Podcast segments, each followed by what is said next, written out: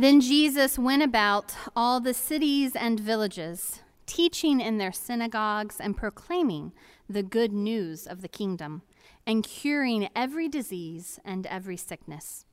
When he saw the crowds, he had compassion for them, because they were harassed and helpless, like sheep without a shepherd.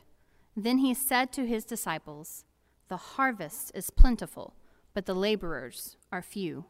Therefore, ask the Lord of the harvest to send out laborers into his harvest. This is the word of God for you, the people of God.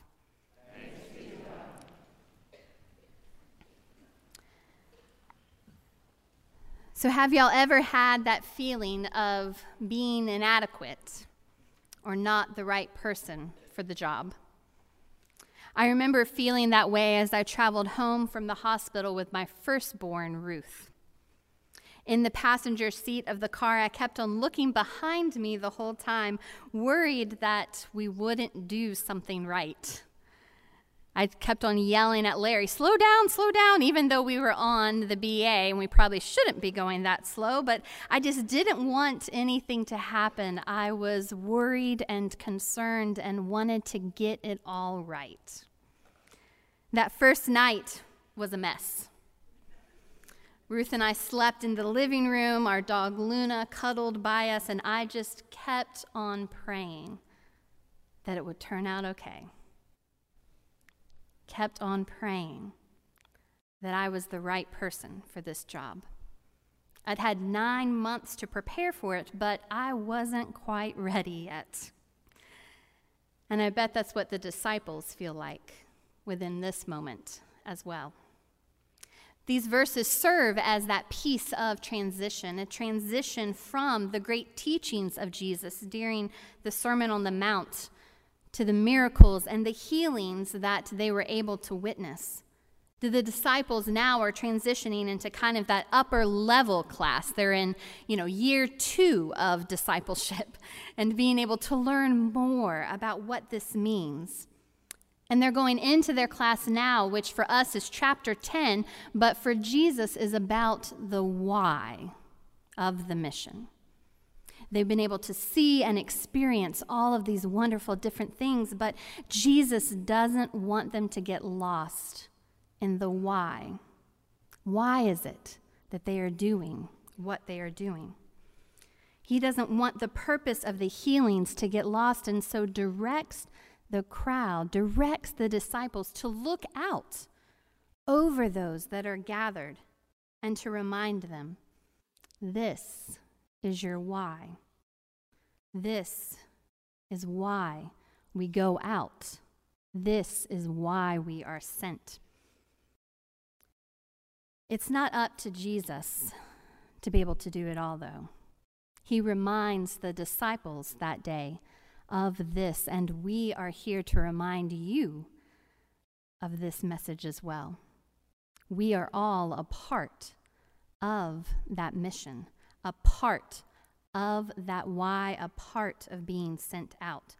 Jesus was just one person. Granted, he was one person who is both God and human at the same time. So, a different kind of one person, but still just one.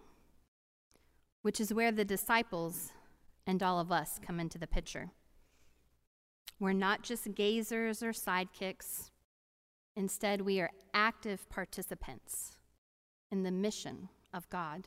This mission of creating space for all to belong just as they are, so that God's love can be a part of transforming them. Now, the disciples' mission and your mission, it's seen as an eschatological event, something that's for the future time, but also for the now. It is God's act and it's involving human workers rather than angels. As often happens for me as I was thinking about this message and, and living into it this week, a song came into my head and a hymn that I really think touches on each part of this mission that we are called into. And so, you today, just as I've been telling you that you are a part of God's mission, you are also a part of Sarah's sermon. You get to be an active participant today, and so we're going to be able to sing along different verses of this hymn throughout this sermon. You'll recognize it as our um, choir already sang part of it for us, but Susan's going to help me out. So, Susan, let's hear it, please. Here in this place, new light is streaming. Now is the darkness vanished away. See in this space our fears and our dreamings brought here to you in the light of this day. Gather us in the lost and forsaken. Gather us in the blind and the lame. Call to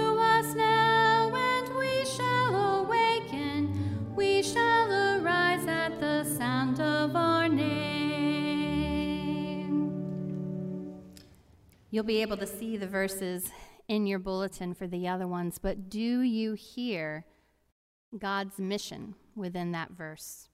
Do you hear how sometimes we might be a part of the crowd just as much as we are a part of those being sent out? How we are each called, called by name, and that that calling awakens within us the mission that we were created to live out within the world. The disciples' mission is not necessarily a voluntary activity. Instead, it's initiated by God. It's God's act. And the disciples are chosen, authorized, and sent by God through Christ to be a part of sharing this love with the world. So, the second verse of our song looks at this chosenness. And so, I'd invite you to sing it along with me now.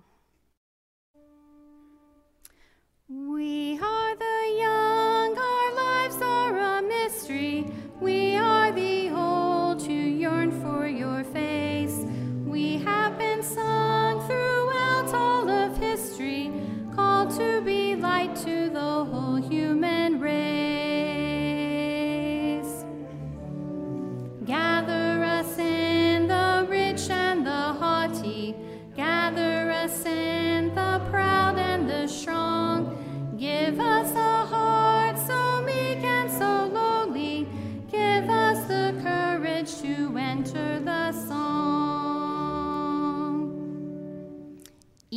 of you, just as you are, are called by God.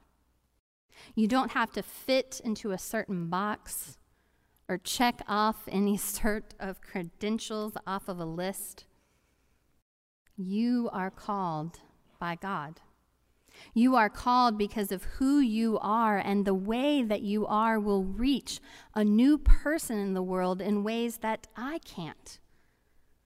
Who you are, your unique story, your quirks and your rough edges, it's all a part of the way that you will be able to connect uniquely to someone that is within that crowd, someone who needs to know that they are a part of God's beloved. We don't need just young people. We don't need just old people. We don't need geriatric millennials, as my new micro generation is now being called. God wants you. So, how do you hear God's calling? What are the ways that you listen to that voice? How do you affirm your chosenness? As a faith community, how do we open up space for people to be able to live authentically as who they are without having to try like they're having to conform to us? You are enough. You are God's beloved, and you are chosen. And it's within this belovedness that we understand how we are authorized for God's mission, how we can claim that chosenness and allow it to fill us up to send us out into the world. And so now let's sing verse 3 together. Here we will take the wine and the water. Here we will take the bread of new birth. Here we will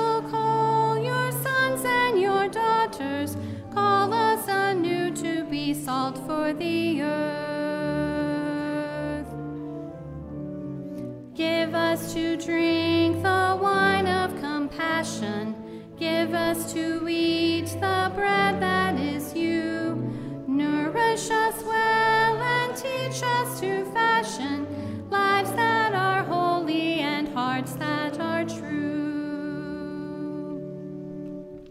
Now, John Wesley, the founder of Methodism, often said about communion that we should take it as often as we can because it reminds us of our belovedness. It gives us that sense of authority because we are able to take that knowledge of who we are and transform it from being a place in our head to being how we live it out within our heart. That's why every time we gather together for 13th Street, we had communion each time. That's why whenever we had compassion dinner worship together, we had communion each time. We needed that sacramental reminder that we were not only chosen by God, but we were authorized to go out into the world. Now, it's not an authority in order to have power and to be able to lord things over other people. It's an authority of knowing who you are, living that out, and carrying it to others that need to know. That authority does not rest with just us that are in these robes and stoles, but it rests with all of us. All of us that are gathered here, we all have the authority as God's beloved to be God's agents in the mission, to go out and to reach the crowd.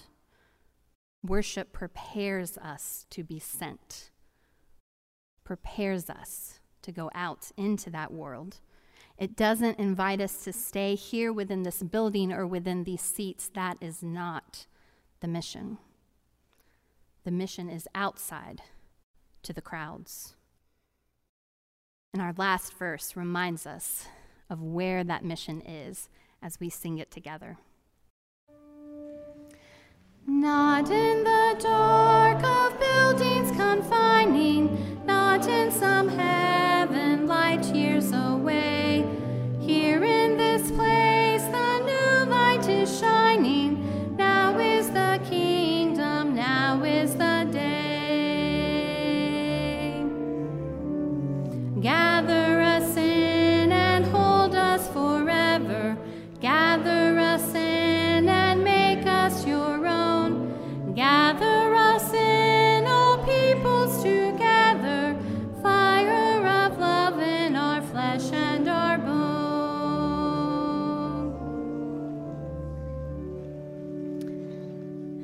So, y'all, you are chosen. You are authorized, and now you are sent. So, where are you going to go? What are you being sent to do? I think about this and I think of Joshua Payton. He's a member of our congregation and he worked to pass the bar just to be able to open up a clinic for clients who needed legal help in navigating the legal process to be able to change their name as they lived more fully into their known gender. Through Joshua's mission, he has helped close to a hundred families in just a year and a half of being open. He has lived into the mission of being chosen, authorized, and sent. Or I think of Vicki Langston and Nancy Day, who worked for stronger interfaith relationships by gathering folks of different backgrounds around tables to enjoy a meal and conversation at open tables. This time at open tables allows people to be able to educate one another and explore both similarities and differences within their different faith backgrounds. These women lived into the mission of being chosen, authorized, and sent. Or I think of Christopher McMurray, who built the Blessing Box in our North Park on 12th Street as his Eagle Scout project. The blessing, blessing Box is a mission that we can all be a part of to be able to help feed our unhoused neighbors by filling it up and allowing them to be able to choose what they'd like without having to fill out any sort of form in order to receive. Christopher lived into his mission of being chosen, authorized, and sent. And my family is living into this as well. It grieves me to be able to leave this faith community, a place that I have been for five years, and where you welcomed three of my children. This move, though, it's God's move. It's a calling for us to be able to go and to be with a congregation that is fully reconciling, one that has a transitional housing program for those overcoming addiction, one that is across the street from a Baptist college, and one that understands that it's not sweet tea or unsweet tea, it's just tea, y'all. it's scary, and it's definitely hard. And there's grief and anticipation and joy and tearful goodbyes. But our family is living into the mission of being chosen, authorized, and sent. So, what about you? Jesus wasn't supposed to do it all. The pastors here aren't supposed to do it all. Our congregational leadership isn't supposed to do it all. There is a large harvest out there. But I'm a little bit more optimistic in that I think there's an equally large pool of workers. Now is the kingdom. Now is the day. Now is the time to take your place in the mission and to live out being chosen, authorized, and sent. Thanks be to God. Amen.